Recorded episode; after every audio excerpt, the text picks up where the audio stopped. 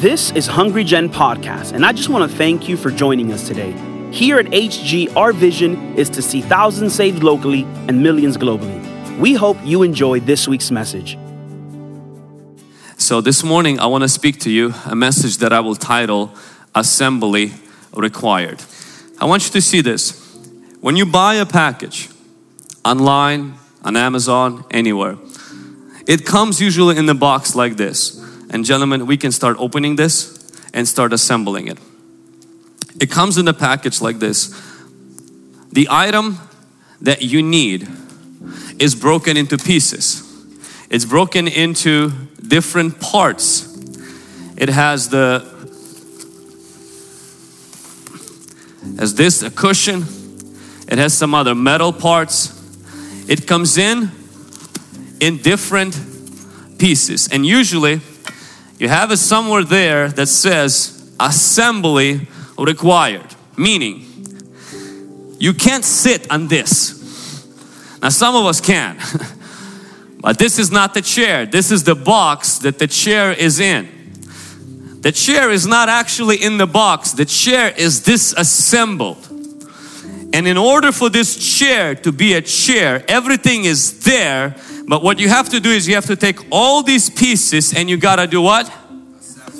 Come on, you gotta do what, second sanctuary? Assemble it. Assembly required. As these young men are assembling this chair, I want to remind you that chairs are not the only thing they need assembling. We do as well. In Hebrews it says, do not forsake assembling of yourselves. Which tells me you and I are just these in the box called Christ. But we don't make a difference in this world until we start until we start assembling ourselves. At the end of this fast, what I desire for our church to grasp a revelation of is one of the greatest decisions you can make for your family this year is to come to church every weekend. Oh, but my child has a practice on Sunday morning. You're in charge of your child's schedule. Change it. It's important that as a Christian, now if you're not a believer and you're visiting us for the first time today, this doesn't necessarily apply to you. You can go to church whenever you like. You don't even have to go to church. You're on a different team. I'm speaking right now to people who call themselves Christians. If you're a Christian, you're in the box. We're all in Christ. But on this earth, we are members of the body.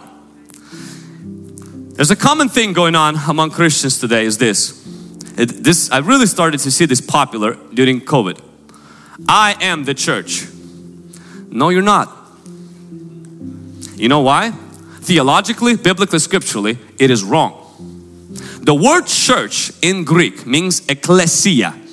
You know what the word ecclesia means? It's an assembly. Ecclesia means a gathering of citizens. Ecclesia does not mean a citizen. It's like a supreme justice getting up and saying, I am a supreme court.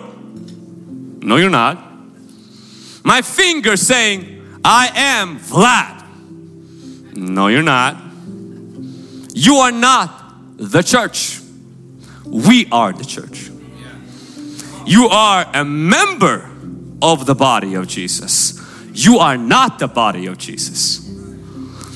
You are at peace in the chair. You are not the chair. If we don't assemble, we're not the church. That's why when the government came against the church and said, You cannot assemble, why? Because we have COVID. You can go gamble, just not assemble. You can go to a strip club, just you cannot assemble. You can have a million people protest Black Lives Matter, but don't you assemble. We as the church rose up and said, We are a church We cannot be a church if we don't assemble. And Zoom doesn't cut it. Now that COVID is over, without assembling, we cannot be who Jesus called us to be. Can somebody say amen? A local church is an assembly. If the church never assembles, it's not a church at all. Reject this nonsense. Burn the t shirt that says, I am a church. It's not theologically and scripturally accurate. It doesn't even line up with the Greek definition of the church. We are the church, not I am the church. God saved us individually, but He put us in a corporate assembly called His body. The body does not consist of one part. You yourself do not make up the church in its entirety. It's the togetherness of individual believers that make up the body. Hebrews 10 25, as I mentioned, not forsaking the assembly of ourselves together, as it is a manner of some, meaning some people have a habit of saying, I don't need to be assembled. Me and Jesus, and my favorite YouTube preacher. Me and Jesus, and my favorite Facebook prophet. Me and Jesus, and my favorite podcast. Me and Jesus, and my favorite Beth Moore Bible study. Me and Jesus and my favorite Tony Evans study guide. Me and Jesus and Pastor Vlad's YouTube channel. That's all I need, my friend. You don't need just to be in the box. You're in the box. I'm not saying you're not saved. I'm not saying you're not in Christ. What I'm saying is you have a role to play on this earth and the Lord wants you to be assembled together so that we together can accomplish a purpose that you yourself cannot do that at the couch of your own home.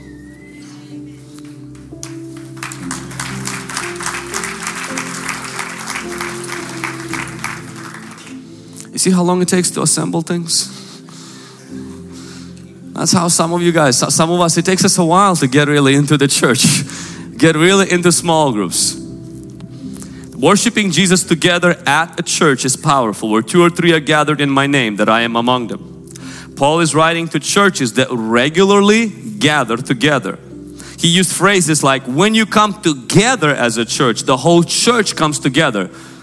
It was not this evangelist, uh, individualistic thing where it's just me and Jesus. Yes, we all go to heaven individually. We all get saved individually. The Lord matures us individually. There's a lot of individual relationship God has with us, but the Lord deals with us at churches. Look at book of Revelation. Jesus talked to churches, not to individuals. Mainly to churches. The church in this city, the church in this city. Jesus dealt with churches. Paul also would tell us instruct the churches to do activities that can only be done by meeting together, teaching each other, singing psalms, hymns, spiritual songs, reading scriptures publicly, encouraging one another, sharing the Lord's Supper. None of these can happen in a vacuum. Now I understand some are like, well, yes, it can happen in a vacuum. I have a video camera and I preach to the world. I take bread, I drink wine, that's my communion. That's your version of New Testament Christianity. It doesn't really line up with the Bible. Scripture was not, God didn't make us into lone wolves. You're not a Superman. We're all part of the body. Think about it. It's the way that we were created. When you were made first in the mother's womb, you already were placed in an environment where a family was there. Your mama carried you. You were not a Tarzan, raised up in a forest. You were raised up at home for 18 years. Somebody washed you, somebody fed you, somebody took care of you, somebody provided so you couldn't even be you today without. Now, some were like, well, the streets raised me up. Well, that's why you're crazy. it was not supposed to be the streets that raised you up. You're not a Tarzan. You're not supposed to grow up by lions and, and monkeys and the forest. You're supposed to grow up in a family. You naturally supposed to grow up in a healthy environment. Spiritually is exactly the same. God doesn't want you to be a lone wolf, an island to yourself. He wants you to belong to a spiritual family. You may say, well, the spiritual family is full of gossipers, uh, gossipers. You know, the spiritual family is full of hypocrites. Absolutely. There is room for one more.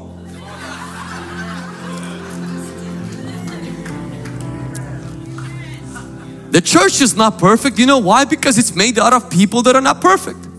If you find a perfect church, do not join it because you'll ruin it. So this idea, that's why the Bible says iron sharpens iron. You know what happens when you sharpen an iron? Heat, friction, and noise.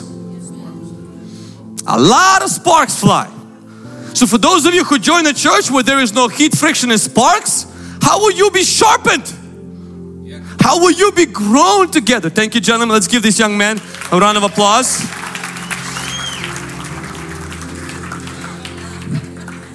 See, now this is an assembled chair. You're supposed to be a Christian that is part of an assembly. This is what Jesus is looking for. You know that there are organs of the body that they keep in the bank. Now, not the Giza Bank or Bank of America. They, I hope they do not keep organs there because that would be illegal trade. There are banks for organs. They freeze them there and they keep them there in case somebody needs an organ. How many of you know that organs in the bank do not make the body function? They're still organs. They just don't make the body function. Let me ask you a question. Are you an organ in the body or are you an organ in the bank? I'm not doubting that you're a genuine believer. What I'm saying is the impact the Lord wants to make into this world and how He wants to grow you and I cannot happen in a bank full of eyes. We have to be connected to other body members. There will be frictions, there will be misunderstandings, there will be disagreements, there will be even some fights, but it's necessary. Did you, do you have a normal family? I hope you do. Now, some of you are like, no, my family is not normal. It's crazy, but it's still your family. And that family helped you to rise up and you were shaped by it. We all need a church family. And one of the best decisions you can do this year is make a commitment. Commitment, not like we'll see on Sunday morning, we'll wake up how we feel, and then we'll decide if we go to church. Stop that nonsense in Jesus' name. Because the devil will always come on Saturday night, give you a movie to watch, some friends that will come. On Sunday morning, you will wake up, I don't feel like getting up and everything. And the reason why I'm speaking this at the end of the fast instead of some Holy Ghost shout, you know, jump around your Jericho wall thing is because the real change in breaking generational curses is going to come in starting generational blessings. You cannot start generational blessings if your family doesn't make a commitment to the Lord by being a part of an assembly. You cannot break those curses like that because one of the things that happens when you come to a local church and I was looking at some statistics and my brother David helped me to find some the frequent churchgoers more than once weekly experience 55% lower all-cause mortality risk than non-churchgoers you live longer by coming to church regularly. And this is by Vanderbilt University. Older adults active in religion, particularly in service attendance and private practice, tend to have lower blood pressure. Um, I don't think your doctor has prescribed that to you yet. Compared to less religiously active peers. But this does not apply to religious media consumption. So watching TBN, Daystar, God bless all of those networks, your favorite YouTube channel does not have this effect on your blood pressure as actively attending a local church at least once a week. This is International Journal of Psychiatry in Medicine 1998. A 14 year study found that regular attendance at religious services is linked to 50% reduction in later life divorce rate. And this is Harvard University. Think about it. 50% of all Christian marriages get divorced. Lie from the pit of hell. Lie from the pit of hell. You know why they call them Christian marriages? They are Christians in the box. casual Christianity, attending church when I feel like it. They don't sit under biblical teaching. They're not a part of life class destiny training. They've never went and got inner healing and deliverance. They've never committed to biblical teaching on marriage and purity and righteousness, endurance and suffering. Yeah, those kind of Christians, there's no difference between them a lot of times and non-Christians. They've never been assembled. Yeah, they don't live like Christians. Of course they're not going to have the same results as Christians. But those that are assembled together, those that come together, those that make a priority of I will come to church regularly, I will read my scriptures together, we will practice Christian faith at home and at the church. We will bring our family together into it. I'm not to give my five year old an option. Do you want to go to church or not? What does he know? And then there's seven, you're asking them, what gender do you want? Are you kidding me? Well, next time we'll just let him drive a semi truck. Well, you won't let him drive a semi truck. Why would you let him have a surgery that will forever alter them? Or make them decision, make a decision. Will they want to go? So if your five-year-old decides not to go to school, what would you do? Yeah, I understand. Your feelings got hurt. Yeah, don't go to school. No, you're gonna pick a belt. I'm sorry, not a belt. Maybe just time out. You say, come on.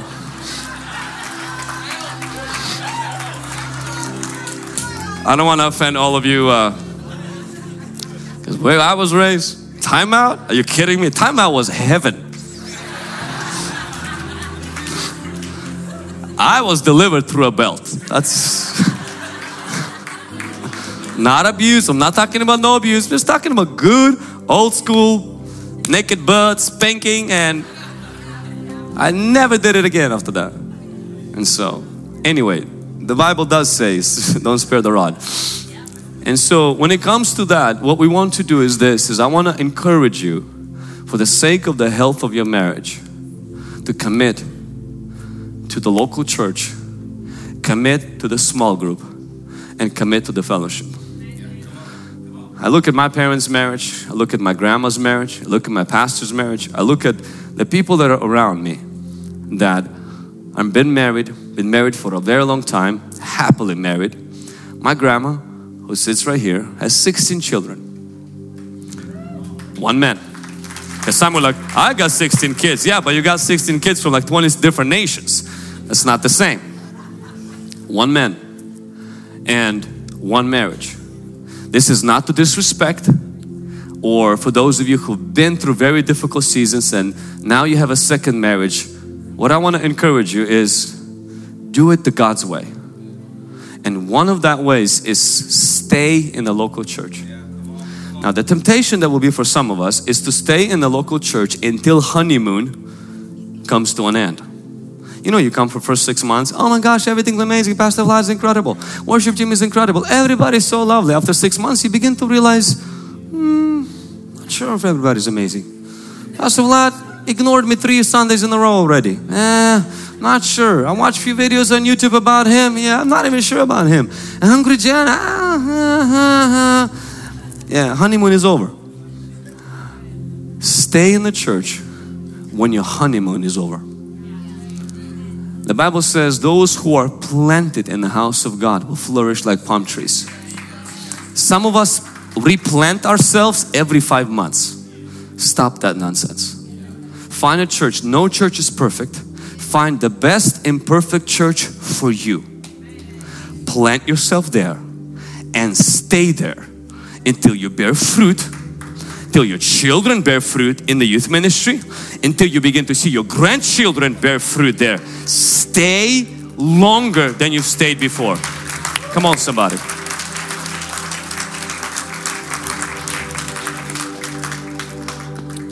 Believers were baptized and added to the church. Those who believed what Peter said were baptized and added to the church that day. So people who say, I don't need to be a member, I just love Jesus. Biblically speaking, when believers were baptized, they were added to the church. It was such a distinction between those who were in the church that the scripture says Herod persecuted those who belonged to the church. How would he know to persecute those who belong to the church if they never belonged to the church? They didn't just believe, they also belonged. And when those people who belonged to the church, like Peter, were arrested, the scripture says the church prayed for Peter. See, if you don't belong to the church, Herod won't attack you. And if you don't belong to the church, the church won't know you're being attacked. That's why you'll be DMing every pastor on Instagram and Facebook, pray for me. And why do you do that? Because you actually don't have anybody who can pray for you. Now, this is not a 100% applicable to every desperate person online, but it honestly breaks my heart to see so many people today in the box, and when a problem happens, nobody prays for them, and they message every pastor and every preacher who actually does not read their messages. Someone needs to know you're in jail. Someone needs to know your family is in a hospital. And that cannot be a guy that's on Instagram. It has to be a person in your city, in your town. The church prayed for Peter. Why? Because the church knew Peter was gone. Does somebody know you're gone? Does somebody know you disappeared for six weeks? That cannot be someone on Instagram, on Facebook, on YouTube. It has to be somebody that actually knows your name that knows your, your children's names, that knows what is what you do for living. The church prayed for Peter when he got arrested. Why? Because Peter belonged to the church. Herod attacks those in the church, but the church throws a counter attack to those that the devil attacks by praying for them. So for those of you, this is what I usually know. When everything's fine, everything is fine. Stuff hits the fan, pray for me, pray for me. Where is your life group? Your life group is the place where you bring the prayer requests and you have these brothers and sisters press in. And a lot of times the life group will pass it on to other life groups. We'll pass it on to other leaders and other pastors. We begin to pray, we begin to fast, we begin to stand in the gap here. But if you're only in the box, no one knows you're being attacked. Oh, my pastor doesn't care about me. Maybe perhaps you ignore the culture of the church where you're supposed to be together and the church cares for you.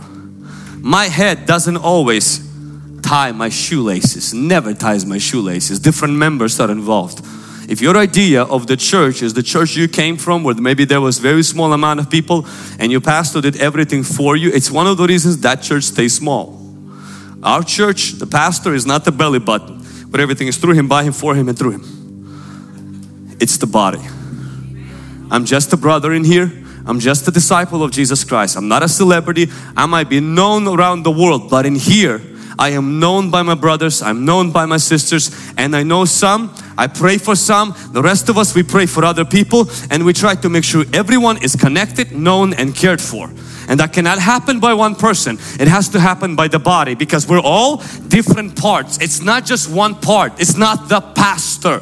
It's the different members of the church take care of different members of the church all together working flowing in the gifts of the Holy Spirit. All of us encouraging the body of Christ. Why? Because we're members of the body. I'm not the body. I'm not the Lord. And nor are you. We're all part of this body. Can somebody say amen? Let's give the Lord a clap offering. Now, I'm wrapping this up. As a pastor, I only have one time that I can say I'm wrapping this up.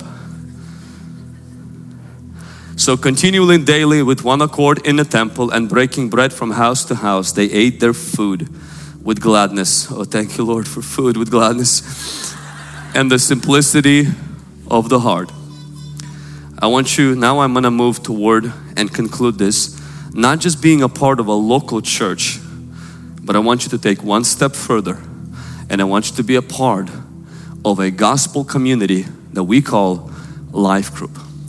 Where is this idea of life groups came from? Why do we need smaller groups? It's biblical. They met in the temple and from house to house. Now, for those of you who advocate Let's go back to the book of Acts. I don't think you want that because they met every day. You have a hard time coming once a week. Secondly, they gave all of their money. You're still debating about tithing. So let's maybe not book of Acts. Let's just slowly move toward just principles of the gospel and hopefully one day we become mature enough that we'll get to book of Acts. But as of right now, what we want to establish in our local church that we've been establishing is believers to gather together on Sunday morning. We invite our non-Christian friends. We make our environment in such a way where if you're a non-believer, it's a non-threatening environment. Now, we will not apologize for believe what we believe. The same way, if we go ever to your club, you're not going to stop doing what you're doing because we're there. We're never going to stop doing who we are because somebody comes to church. But with that said, we always understand our church is not an aquarium of exotic fish. We exist to draw the lost people to salvation. We will give call to salvation and we'll present the gospel and whatever message we preach in a way that even an unbeliever can gain some grasp of it as well. But the second component is not only gathering, it's us meeting in homes. When COVID happened, we all realized that a government can take buildings. They can shut down assemblies against our will and we can try to oppose it but during communism, you could oppose it and all end up in jail. When you end up in jail, the church scatters. Have a good friend in Vietnam. That's exactly what's happening right now. Pastors' fields are being burned out, houses are being confiscated, they're being locked in jail. What would happen if our Sunday morning is removed because the pastor, the preacher is gone? Our church, if it does not have small groups, we're not persecution proved, pandemic proved. We are not a church that will survive what's coming. And we're not biblical. Because the biblical church did not just have Sunday morning events. In fact, some people say for 300 years the church didn't even have an official cathedral to meet. They all met in homes. Christianity spread like wildfire through small groups through home groups. This is why it's not an like yeah, if you really have time, have nothing else to do, one of those Christians really want to go deeper, go into it. But if you're a busy husband, wife, businessman, yeah, that's not for you. Sunday morning is enough. I want to destroy that idea and to say that this is essential to us as believers to be connected to a smaller community. The other part that I need to highlight is as you're noticing our church is getting bigger. More and more people come. We're going to move into a new building. By the time we move into a new building, we're going to have thousands of people. The church gets bigger, we have to remain smaller. The only way we remain smaller is not by saying to all of you, leave our church and don't ever come back. That's not right. The best way to stay smaller as God is growing our ministry is to break the church in small groups. Amen. New Year's, new resolutions, I truly believe that your goals are not as important as your groups. You can set up a goal, I want to have this and I want to have that. But statistics says you will really be what your five people that you surround yourself with are. If you're extremely overweight and you want to lose weight and all of your five friends love junk food and drink Pepsi five times a day, your goals don't matter. Period you want to have a healthy marriage, your five best friends are divorced or single. Your goal doesn't matter. I'm going to tell you right away, it won't work. You'll be divorced or single. That's based on statistics. You may say, but I'm going to try hard. It's difficult to try hard. Why? Because the environment you're in makes good goals kills them. The same way as if you go to Alaska and say, I will plant a banana tree Ha ha. It's a joke. It will never work. Why? The environment is not conducive to the desire that you have. But if you go to Jamaica, you can plant a banana tree. Your environment is your group. It's your social circle. You can have fantasies and dreams if your social circle is not a healthy environment your goals won't really work. So this year, instead of saying, I want to have right goals, instead I want you to say, I want to have a right group where goals can flourish. I want to have an environment where people are hungry to grow, people are hungry to be holy and to be righteous. The Bible does not exaggerate when the scripture says, Do not be deceived, evil company corrupts good habits. If your group is evil, your good habits will be corrupted. Proverbs 13 20 it says, He who walks with wise will be wise, but the companion of fools will be destroyed.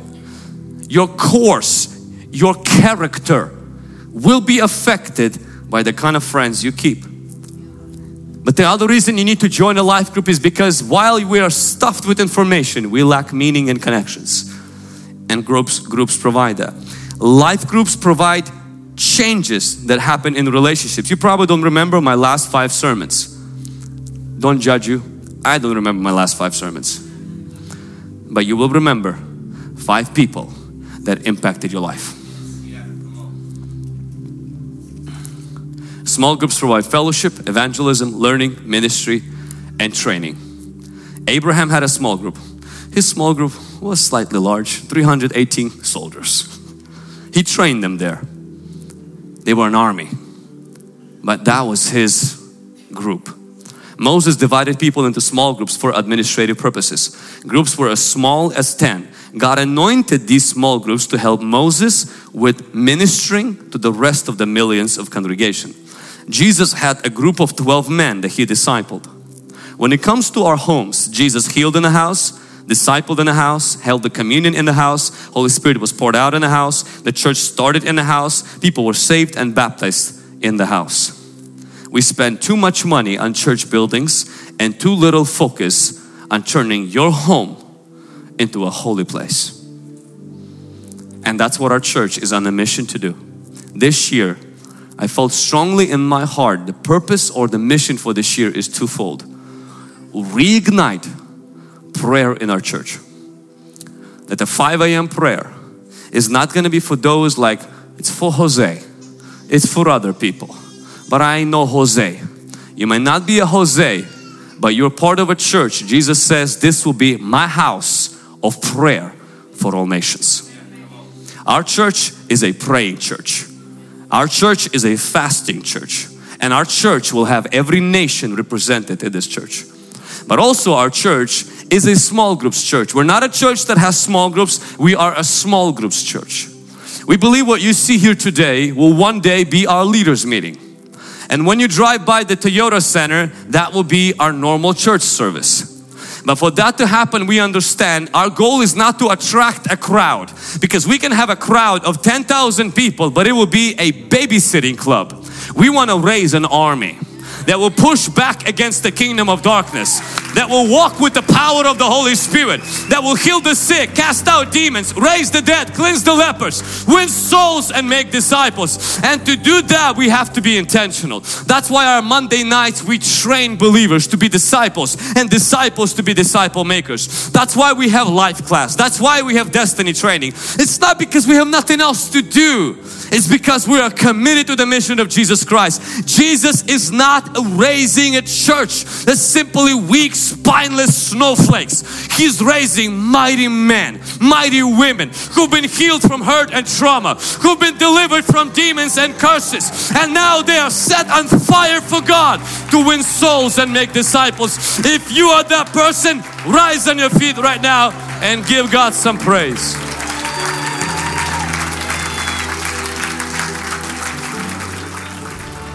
Thanks for listening to today's podcast. If you were blessed by this message, be sure to subscribe and send it to someone. And don't forget, you can always share it on your social stories. Stay connected with us on YouTube, Instagram, Facebook, and Twitter. For more information on internship, prayer line, conferences, and other resources, go to hungrygen.com. Remember, better is not good enough, the best is yet to come.